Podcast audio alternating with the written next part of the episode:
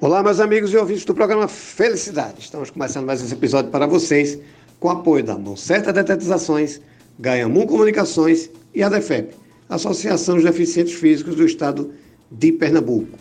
Pessoal, é o seguinte, a gente vai bater um papo aqui, muito importante, muito interessante. Queria que vocês prestassem muita atenção, que a gente vai conversar com a psicóloga, a doutora Gabriela Arcanjo, que está aqui com a gente. Doutora Gabriela, tudo bom? Muito obrigado por estar aqui no programa Felicidade. Muito obrigado por seu tempo para me responder. Doutora, veja só, a gente está passando aí pelo Setembro Amarelo, né? a gente sabe que é, é, vem um mês de prevenção, né? E, e, a gente, infelizmente, a gente tem que fazer esse alerta, né? A gente sabe que é um, um, um alerta que a gente não gostaria de estar preocupado com isso, mas existe essa preocupação. Antes de falar de questão de de, de terapia, de cognitivo, né, de comportamento, eu queria que a senhora se apresentasse para o nosso público, doutora, para que a gente conhecesse com quem a gente está conversando. E mais uma vez, muito obrigado por estar no programa Felicidade. Olá, Eduardo. Primeiramente, quero agradecer a você pela oportunidade, quero saudar todos os ouvintes.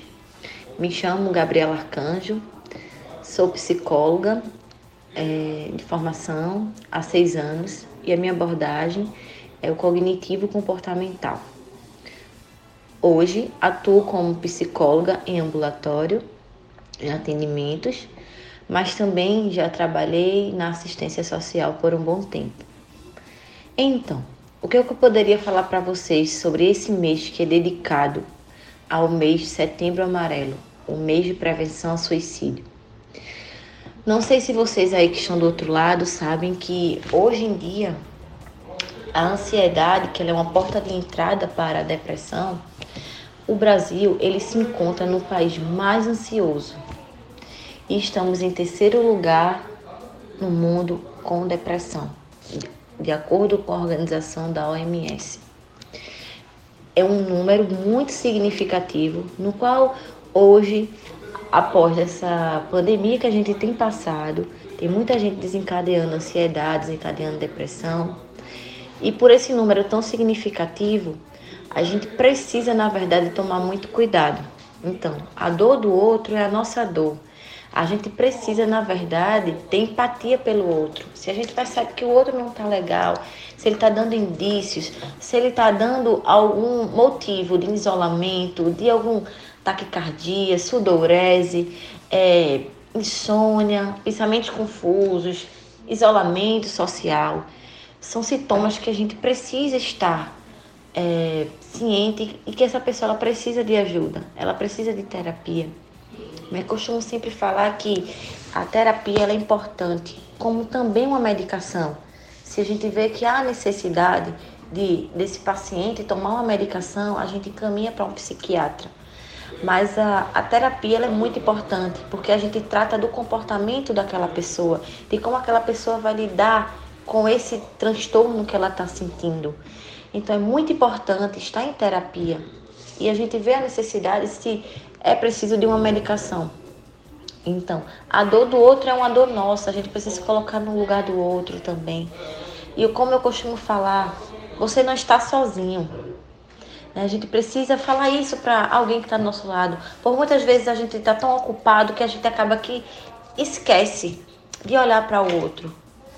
Então vamos tentar olhar com o outro com amor, dar atenção ao outro, que muitas vezes o outro ele precisa dessa dedicação nossa. Perfeito, doutora, perfeito. E a senhora falou uma coisa que é o que eu sempre comento aqui, né? Porque às vezes a gente se acha tão ocupado de não observar e a gente sabe que a gente que é da área, eu sou psicanalista, a gente sabe que as pessoas dão sinais. E às vezes a gente tem aquela desculpa de que não notei porque estou ocupado. Preste mais atenção ao outro, tem empatia. Né? Um dos passos para a felicidade é ter empatia. Né?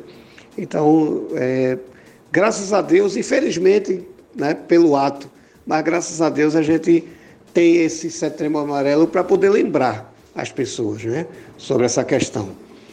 Doutora, cognitivo. A gente vê né, essa questão e a gente escuta muito falar. Ah, terapia, é, tratar com cognitivo, a gente escuta muito isso.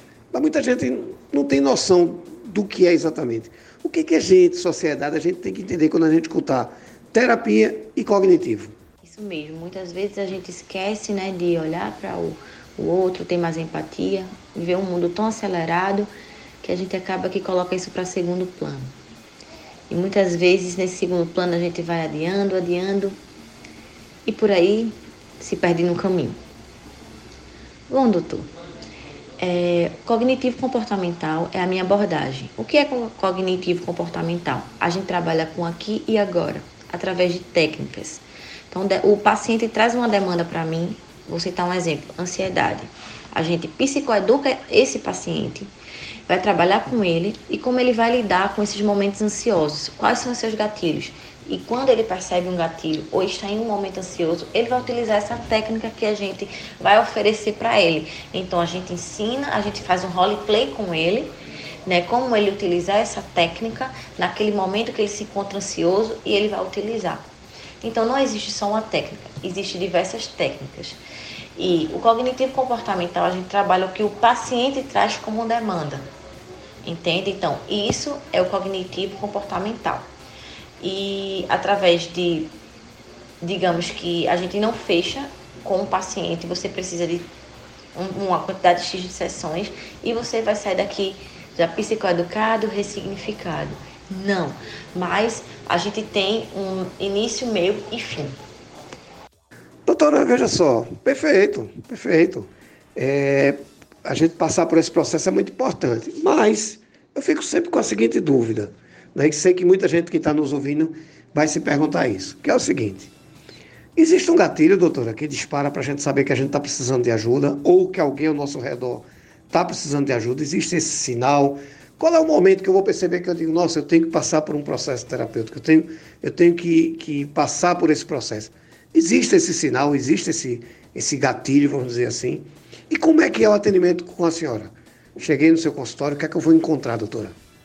Então, existem sim sinais, existem gatilhos. E sinais é que uma pessoa, digamos, uma, ou você mesmo, ou alguém que tem uma, uma vida que trabalha, que sempre tem o seu, o seu tempo de qualidade, existe uma rotina e essa pessoa ela começa a ter alguns exemplos: fadiga, irritabilidade, excesso de sono, isolamento. Então, tudo isso são alguns sinais que a gente precisa investigar para ver se realmente está desencadeando ansiedade, está desencadeando uma depressão, né?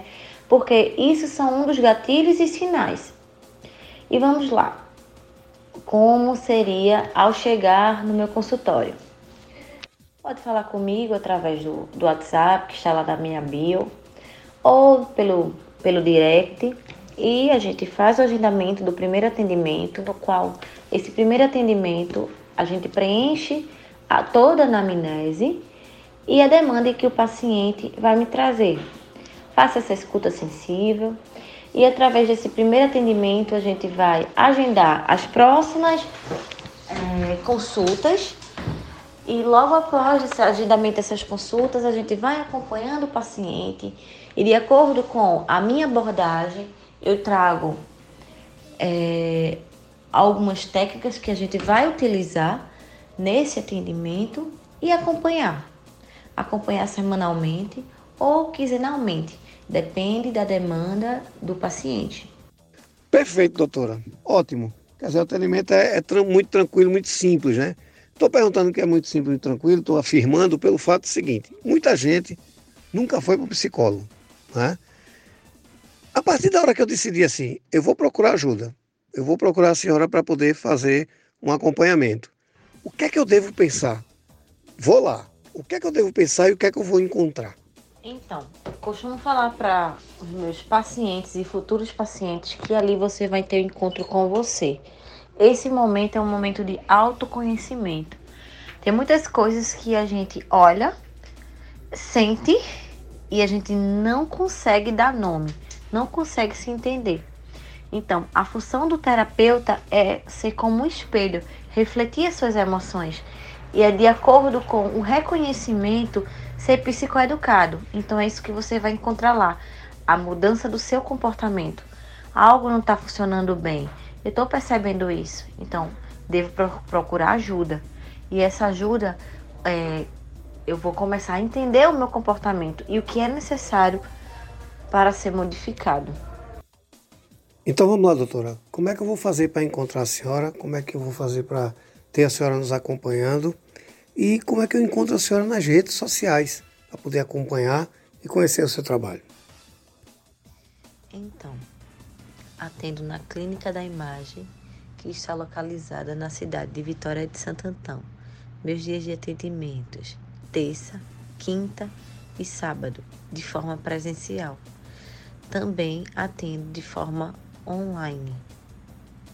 E minha rede social é arroba PC Gabriela Arcanjo. Lá na bio tem o meu contato é, do WhatsApp e você pode diretamente falar comigo através do WhatsApp ou também pelo direct do meu Instagram. Doutora, eu quero agradecer, agradecer sua participação, dizer que faça sempre uso do programa Felicidade, sempre que tiver informação, achar importante trazer para a gente, quiser só vir conversar com a gente, venha-se embora. O programa não é meu, é nosso, faça sempre uso dele. Muito obrigado pela sua participação de coração.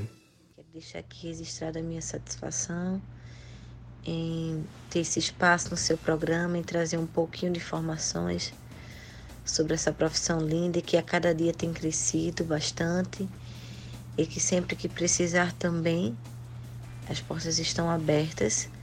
Muito obrigado por o espaço. Um abraço. Doutora, mais uma vez, muitíssimo obrigado pela sua entrevista. Faça sempre uso do programa. Fique com Deus. Vocês em casa, muitíssimo obrigado. Fiquem com Deus e até um próximo episódio. Muito obrigado.